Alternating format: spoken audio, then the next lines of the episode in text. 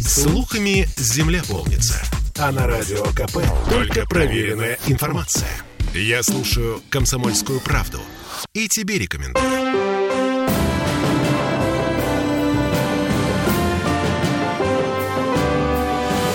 Нулевое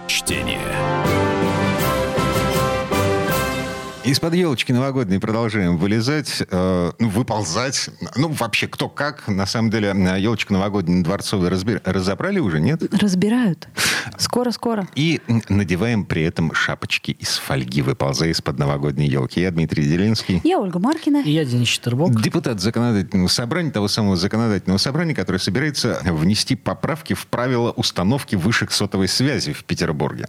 Ну так, на всякий случай, э, значит, в прошлом... А нет, еще во время пандемии, значит, когда шла борьба с вышками 5G, которых у нас в России и в Петербурге вообще не было, значит, а потом еще и в 2023 году законодательное собрание пыталось заставить Роспотребнадзор проверять мощности излучения вышек. Не получилось. Сейчас заходит через правила благоустройства. Значит, в ЗАГСе лежит законопроект, который приравнивает вышки, вот эти мачты, э, на которые вешаются антенны сотовой связи, к элементам благоустройства. И, соответственно, вводится ограничение вместо скольки там, 7 метров до, 100. до Теперь ближайшего 100. дома? 100. До ближайшего жилого И дома. потом, главное, что это было бы красивенько. Вот. Слушайте, а что с Роспотребнадзором? То есть так и не измерили э, вредоносное излучение? Ну, практика на самом деле складывается по-разному. И то, что эта проблема до сих пор актуальна, как раз-таки подтверждается очередной э, нашей инициативой, вернее, попыткой зайти немножко уже с другого края, поскольку изначальный путь э, пока не дал нужных результатов. А я напомню, что э, на практике случаи есть, когда вышка еще не подключена, то есть она по факту а у не людей уже работает. болит голова. А, и такое тоже может быть. Шапочки а, из фольги помогают А обычно. непосредственно м, проводятся замеры. Естественно, они покажут, что все в норме, поскольку сам передатчик-то еще не работает. После этого вводится в эксплуатацию, соответственно, такой объект э, со всеми необходимыми согласованиями, которые подтверждают, что нормы санитарные не нарушены, излучение в рамках допустимых значений. А после этого там устанавливается на такой мачте достаточно мощное оборудование, э, которое в ряде случаев, в том числе, доставляет определенный дискомфорт для жителей.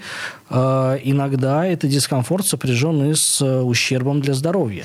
А, на Люди всякий- судятся. Да, на всякий случай. Экспериментов, э, исследований по этому поводу не проводилось. То есть нет бумажек, которыми вы можете обложиться и показать их сотовым компаниям и Роспотребнадзору. Тому же в доказательство того, что что-то не так. Ну, Пока е- это просто жалобы. Но это не просто жалобы, это целый ряд фактов, которые индивидуально да, выявлены в конкретных жизненных ситуациях людей. А они На точно не них- пользовались микроволновыми печами, печами Сложно сказать, поскольку, ну, мне лично, поскольку я не являюсь стороной там, просудебного процесса, но есть э, и выигрышные дела у людей, которые доказывали вот, да, факт такого вредного воздействия, но эти случаи тоже были связаны с вопиющими нарушениями при установке э, источников передачи, вот, э, э, ну, мы говорим конкретно о сотовой связи, М, поэтому жалобы продолжаются.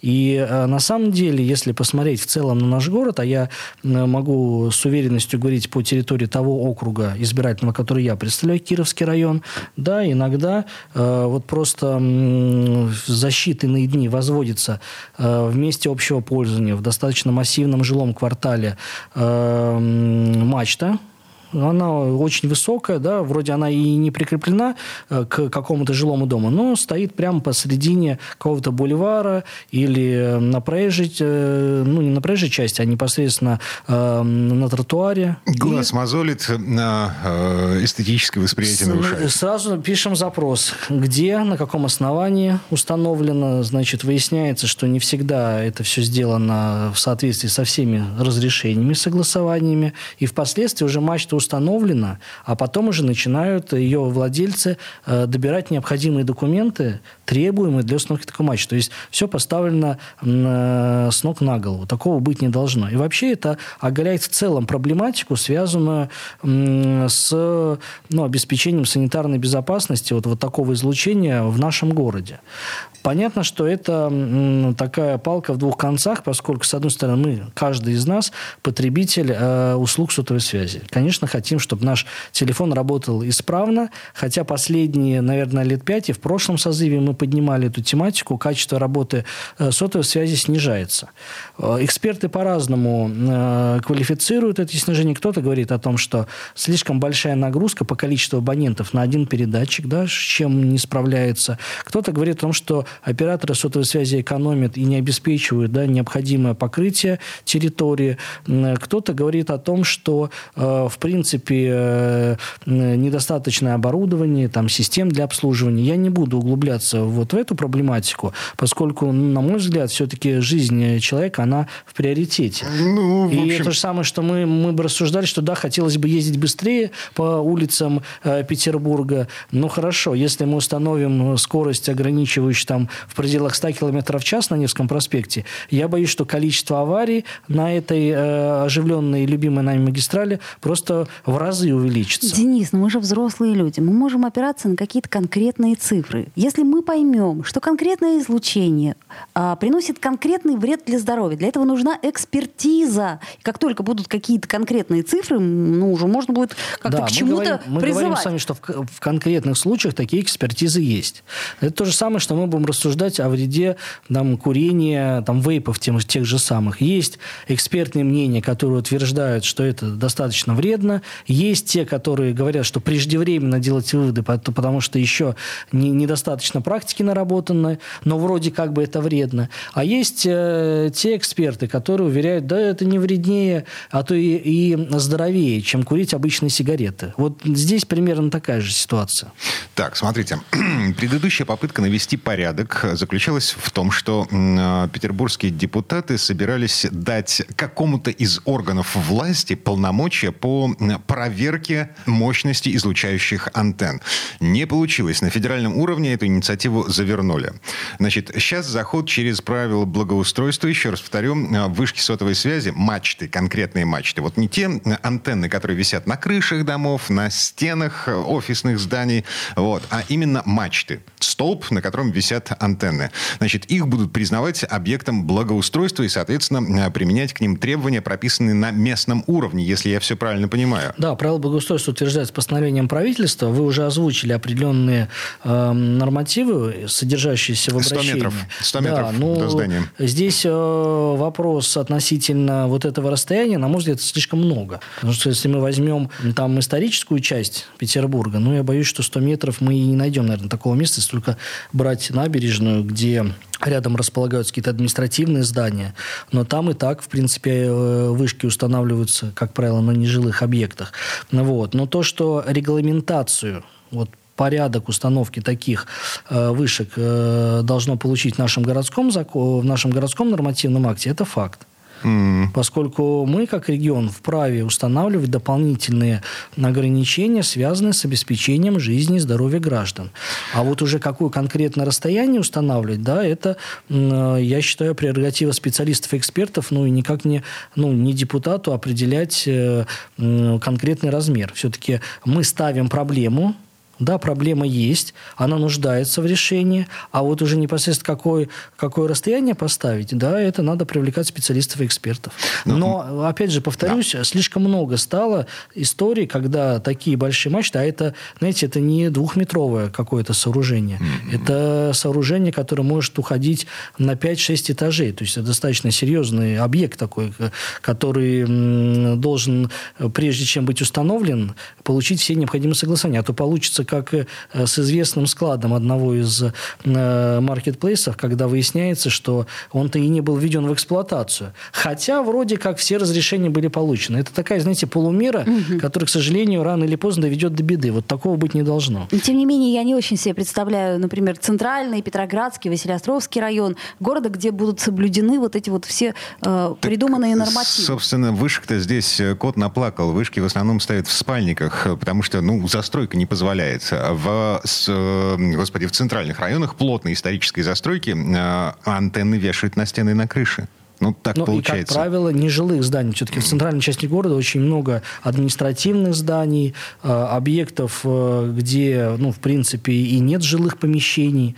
Офисы и так далее. Поэтому... И вот э, законопроект, который лежит сейчас в ЗАГСе, он не распространяется на эти антенны. Он распространяется только на, на мачты. Да, Но... да. А вот с мачтами у нас, конечно, беда, потому что, я повторюсь, они иногда появляются в хаотичном порядке, и процедура их легализации запускается уже после того, когда начинает функционировать. Так быть не должно. Угу. Но э, их ставят по разрешениям, по санпинам, по документам, выданным федеральными органами власти, не петербургскими. Да, вот. но если мы говорим об объектах благоустройства, а правила благоустройства у нас содержат понятие, там достаточно много таких объектов, ну вот, в принципе, это выход из ситуации, потому что мы часто с вами говорим, что несовершенство федерального законодательства не позволяет нам как-то точечно регулировать те или иные вопросы на местном уровне. Вот правила благоустройства – это как раз та возможность юридическая, которая есть у нас как у э, региональных властей. Вот насчет несоответствия федеральных законов местным реалиям, давайте в следующей четверти часа вспомним волшебное слово «реновация». Нулевое чтение. Я слушаю Радио КП, потому что здесь самые осведомленные эксперты. И тебе рекомендую.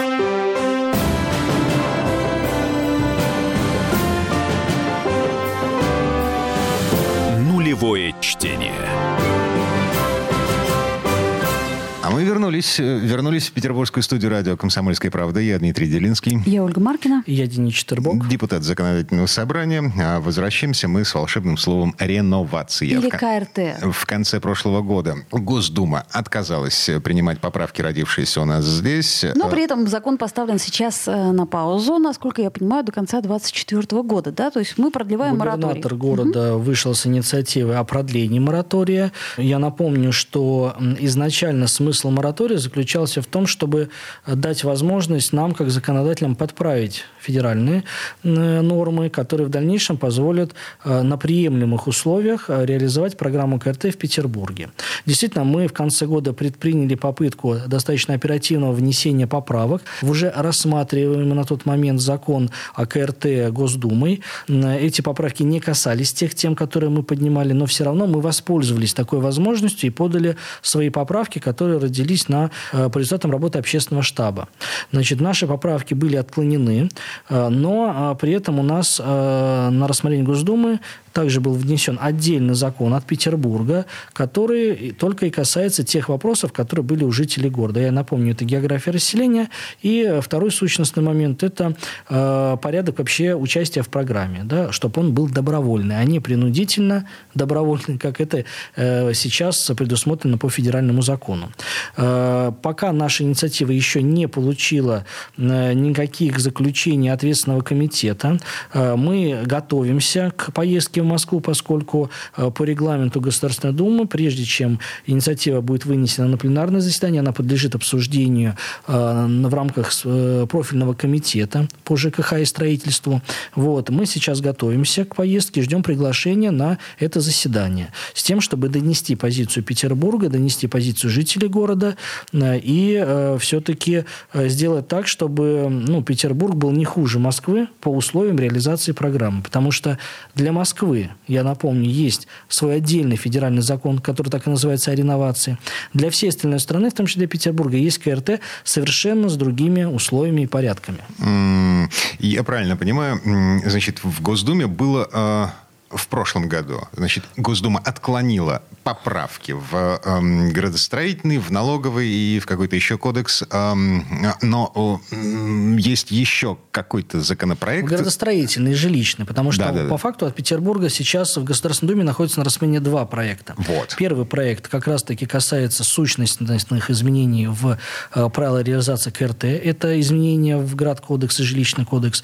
И второе, вторая инициатива отдельно, это поправки в налоговый кодекс, которые касаются определенных налоговых льгот для участников программы КРТ. И здесь мы просто отзеркаливаем те льготы, которые уже сейчас предоставлены жителям Москвы, которые участвуют в программе реновации в Москве.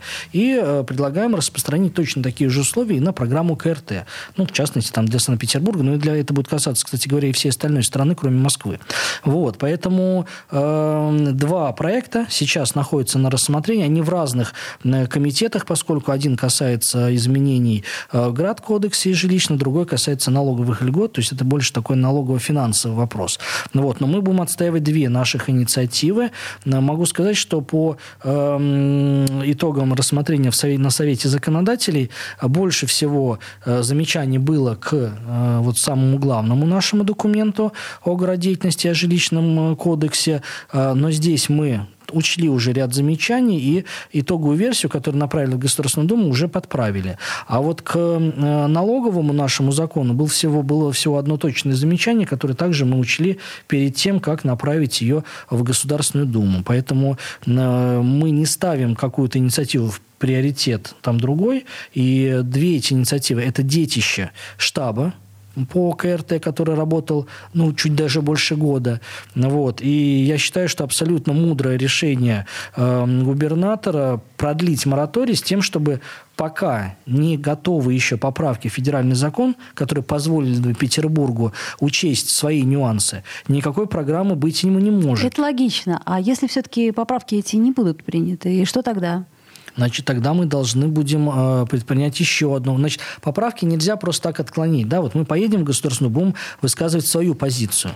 На эту позицию должны быть аргументы, контраргументы. Если эти контраргументы будут допустим, я не исключаю, какими-то убедительными, они будут э, обоснованными, да, это предмет для, может быть, переработки нашей инициативы. Но если они не будут обоснованными и убедительными, значит, тогда это повод для нас еще раз выступить э, с федеральной инициативой. С тем, и чтобы... еще на год продлить мораторий? И я не исключаю, что мораторий может быть продлен, потому что э, входить в программу на тех условиях, как это есть сейчас, просто опасно. Более того, я вам скажу, что само законодательство КРТ, оно также продолжает трансформироваться, и э, Госдума вносит туда ряд ряд правок, они не касаются сущностных вопросов, но также затрагивают реализацию программы КРТ. И эти изменения мы пока тоже не спешим э, отрабатывать, поскольку, в принципе, у нас город, в городе действует сейчас мораторий до конца года. Время есть, и вопрос этот очень непростой, поскольку э, там проблематика Петербурга, она э, ну, уникальна для Петербурга. Да, для, например, Архангельской области, у них там свои другие акценты. Да мы-то с вами это понимаем. я не исключаю, что, может быть, в качестве еще одного варианта для законотворческих де- действий будет, может быть, разработка вообще отдельного закона там, о реновации в Санкт-Петербурге, как это в свое время было сделано в отношении Москвы. А, кстати, сказать, э, такие города, как Севастополь, они не поддерживают вас, не присоединились к вам? А, дело в том, что э, вот даже среди городов федерального значения разная ситуация. И экономическая, и территориально. Да, возьмите Москву, э, которая приросла не так давно, ну, считайте, еще одной Москвой по территории. Э, возможности финансовые у Москвы совершенно другие. У Петербурга они э, свои, а у Севастополя своя история совершенно. Поэтому мы в любом случае все наши инициативы направляем во все регионы для того, чтобы коллеги могли высказать свои замечания. От регионов каких-то замечаний к нашей инициативе не было высказано. Вот. Но, может быть, в Севастополе этот вопрос так остро не стоит, как, например, в Петербурге. И вообще надо разобраться, насколько, э, условно говоря, хрущевская застройка, она для Севастополя настолько массовая, насколько для Петербурга. Тоже это другой вопрос. Я не представляю интересы жителей Севастополя, э, но могу сказать, что на территории Кировского района ну, несколько тысяч домов э, потенциально подпадают под программу КРТ.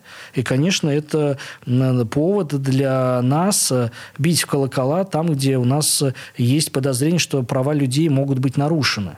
А в данном случае потенциально угроза этого есть.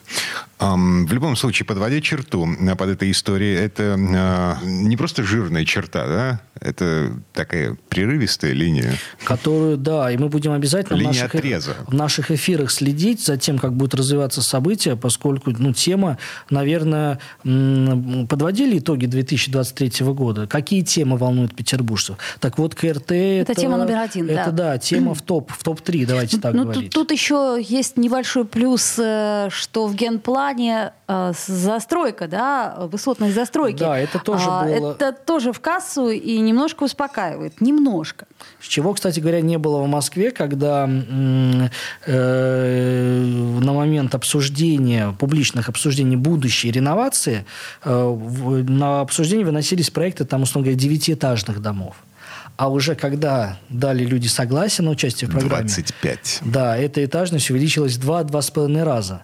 Вот э, те поправки в генеральный план, которые мы тоже просматривали в конце прошлого года, они фиксируют этажность и не позволяют там возводить э, громоздкие дома да, с 20-30 этажной застройкой. Сколько там? 8 этажей, да, вроде 8, бы? да, среднеэтажная застройка. Угу. Э, понятно, это больше, чем пятиэтажная хрущевка да, но даже э, в территориях э, хрущевской застройки там есть и микс. Там есть э, панельные дома, есть так называемые кирпичные точки, девятиэтажки. Ну, по крайней есть... мере, это не так будет интересно да, инвестору это... уже, не настолько будет Но, понимаете, интересно. если это не будет интересно инвестору, значит, никакой, в принципе, реновации не будет. Здесь нужно искать вот эту золотую середину. С одной стороны, чтобы люди получили современное, по современным стандартам жилье, а с другой стороны, чтобы у инвестора инвестора была вообще экономическая возможность построить это качественное жилье, не, не построить какую-то халупу, которая разрушится там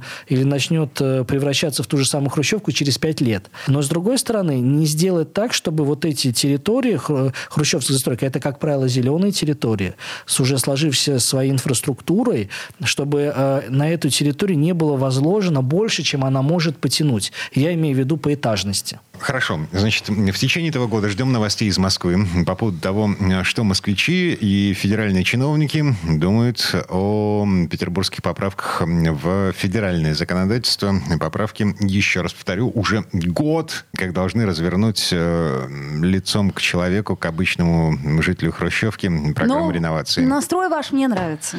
Ладно, прямо сейчас прерываемся, буквально на пару минут вернемся в эту студию для того, чтобы поговорить о социальной поддержке населения в Петербурге.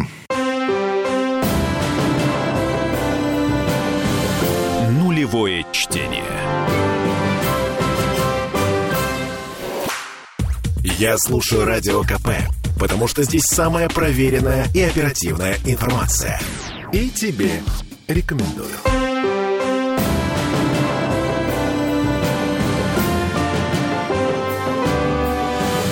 Нулевое чтение. Мы вернулись в петербургскую студию радио «Комсомольская правда». Я Дмитрий Делинский. Я Ольга Маркина. И я Денис Четербок. Депутат Законодательного собрания Петербурга. В этой четверти часа переходим к повестке завтрашнего заседания. Это первое заседание в 2024 году, заседание Петербургского парламента. А, давайте поговорим про сирот. Значит, мы говорили уже о том, что дети, оставшиеся без родителей, у нас подразделяются на две категории. Дети, которые получают то, что им положено, и дети, которые внезапно не получают в силу сложившихся обстоятельств. Обстоятельства такие. Ребенку исполнилось 18, с точки зрения закона он все еще уже совершеннолетний, но он все еще учится в школе. В связи с этим а, все, ему не положены никакие выплаты, никакая материальная поддержка от а выплаты поддержки у нас по программам СПО, да, по рабочим специальностям и по, ну, в общем, по любому обучению, кроме школы. Да, как ни странно, но это точечная ситуация, которая должна была давно уже быть исправлена, и сейчас законодатель э, вот эту ошибку, недочет этот будет исправлять. Дело в том, что действительно нормы закона сформулированы были таким образом, что совершеннолетний ребенок, который стал сиротой вследствие каких-то обстоятельств, мог получить поддержку только если он обучался в среднеспециальном образовательном организации, либо в ВУЗе. А действительно с увеличением продолжительности обучения, сейчас у нас 11-летняя школа, да, уже никто не пропускает четвертый класс, как это было в мое, например, время, в мою, в мою и да. В первый класс ребенок может пойти и в 8 лет. Да. Ну, Если они, он, например, родился... А, а не в 6, как да. раньше. Поэтому угу. сейчас все больше и больше случаев, когда совершеннолетний ребенок является учеником, ну, там, либо заканчивает 10 класс, либо учится уже полноценно в 11, но формально он еще ученик образовательной организации средней.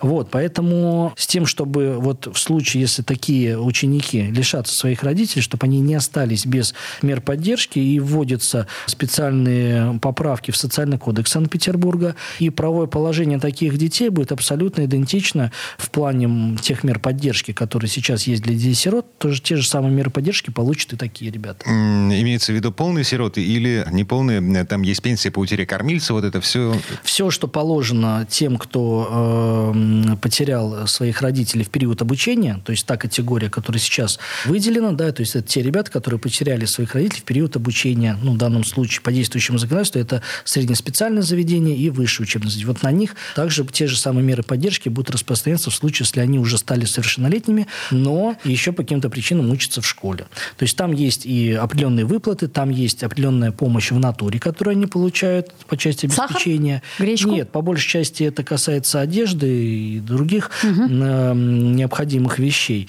Ну, вот, потому что даже в наших вузах есть специальные подразделения структурные, которые отвечают за снабжение вот э, таких ребятишек э, всем необходимым, что им положено по закону. Ой, вот. слушайте, я тут книжку купил, учебник. Моя дочь залила чернилами тушью точнее, залила учебник русского языка. Знаете, сколько такой учебник стоит, если покупать его в магазине? 900 рублей. Ой. Первый класс. 900 рублей за одну книгу. Ну, вот в том-то, в том-то и дело, что цены сейчас э, достаточно серьезные и на одежду, и на м, принадлежности для школьников. Вот, и э, социальный кодекс тоже на, наш предоставляет определенные меры поддержки в зависимости от категории. Но сейчас мы говорим непосредственно об достаточно узкой группе э, жителей города, но формально эта несправедливость должна быть устранена. Вот мы завтра на нашем пленарном заседании в первом чтении рассмотрим. Не сомневаюсь, что коллеги поддержат, и максим, наша задача максимально быстро провести второе и третье чтение.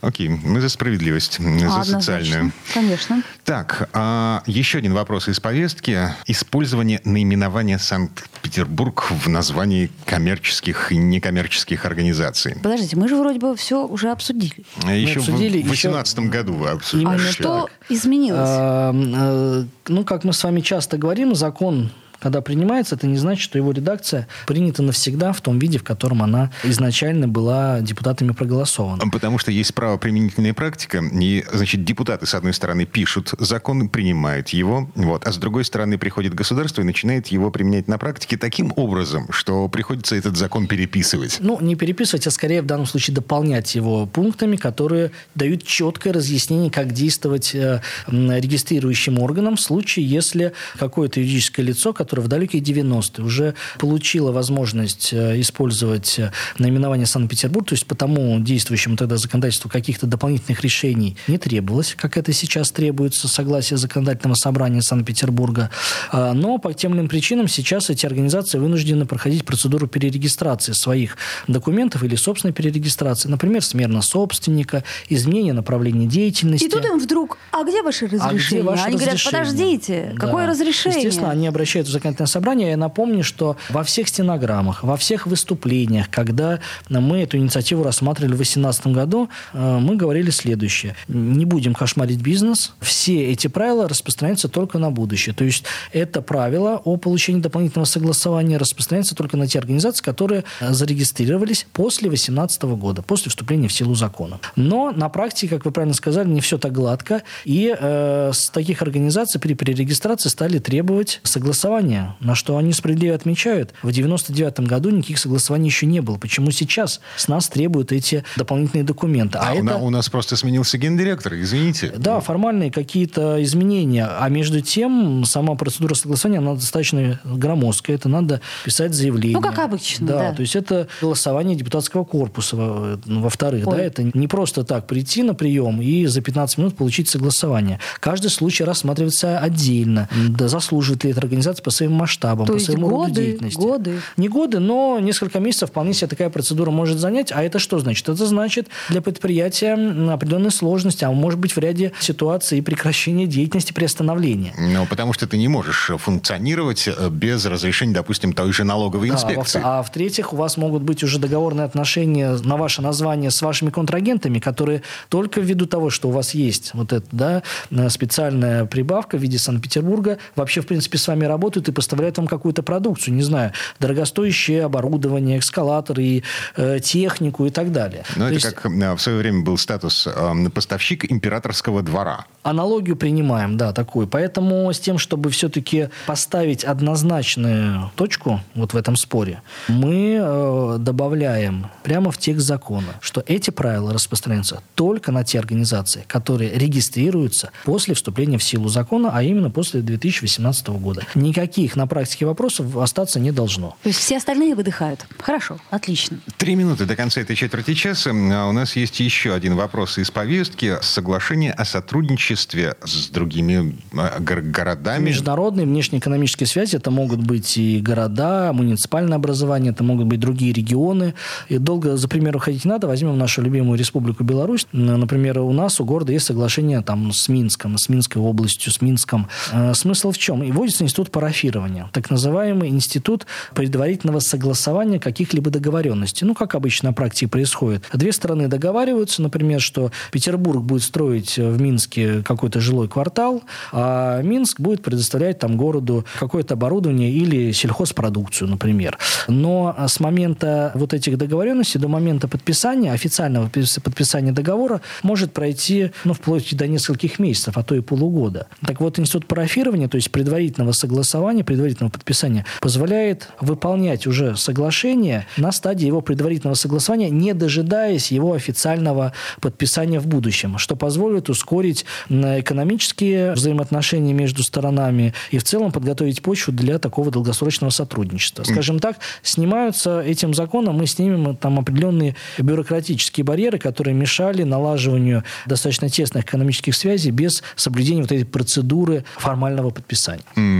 То есть, условно говоря, на Петербургский международный экономический форум на него приехали э, высокие чиновники из того же Минска, высокие чиновники из Смольного, пожали друг другу руки, договорились о чем-то, подписали соглашение о намерениях. Mm. И дальше запускается процедура окончательного утрясения всех формальностей в конце у этой процедуры подписания конкретного договора с конкретными параметрами, обязательствами, но уже после окончания ПМФ мы можем что-то делать, начинать... Эм, да, потому что документ парафирован, да, это тоже уже основание для поставки той же самой пробной партии какой-то продукции э, или же выстраивания цепочки каких-то предварительных договоров с тем, чтобы они уже вступили в силу одновременно после того, как э, договор будет подписан официально. А не дополнительная ли это бюрократия? Наоборот, это снятие бюрократического препона, связанное с подписанием, поскольку, повторюсь, с момента достижения согласия между сторонами до момента официального подписания полноценного документа ну, может пройти достаточное количество времени. А, а если нас... одна из сторон передумает? А у нас горизонт планирования, Оля, извини, три месяца. А у нас ведь есть парафирование. То есть парафирование предполагает э, предварительное согласование, предварительное проставление подписи с, с двумя сторонами. Поэтому если обе стороны, стороны парафировали документ, то они, значит, и изъявили свою готовность действовать в рамках предварительных договоренностей. Угу. Ну вот ЗАГС дает Смольному такое право. Ну, кстати говоря, это не только дает Смольному, но и у ЗАГСа тоже есть возможность парафирования в отношении своих э, соглашений. Мы достаточно ведем серьезную международную деятельность, и в рамках межпарламентского сотрудничества тоже у нас есть дорожные карты, направленные как на развитие экономических связей, модификацию нашего законодательства в целях облегчения там, взаимных э, внешнеэкономической деятельности, и это также в области туризма достаточно большой набор договоренностей, э, которые, кстати говоря, тоже приносят свой результат. Как вы видите, э, турпоток в Петербурге только растет. И это не только заслуга, конечно, Заксобрания, но и в целом правительства города. Так, вот в этом месте мы прерываемся на неделю. Завтра в 10 утра, как обычно, в Мариинском дворце э, заседание законодательного собрания. Которое вы можете посмотреть в трансляции либо ВКонтакте, либо на сайте законодательного собрания. Я Дмитрий Делинский. Я Ольга Маркина. Я Денис Четербок. Всем спасибо. Хорошего вечера.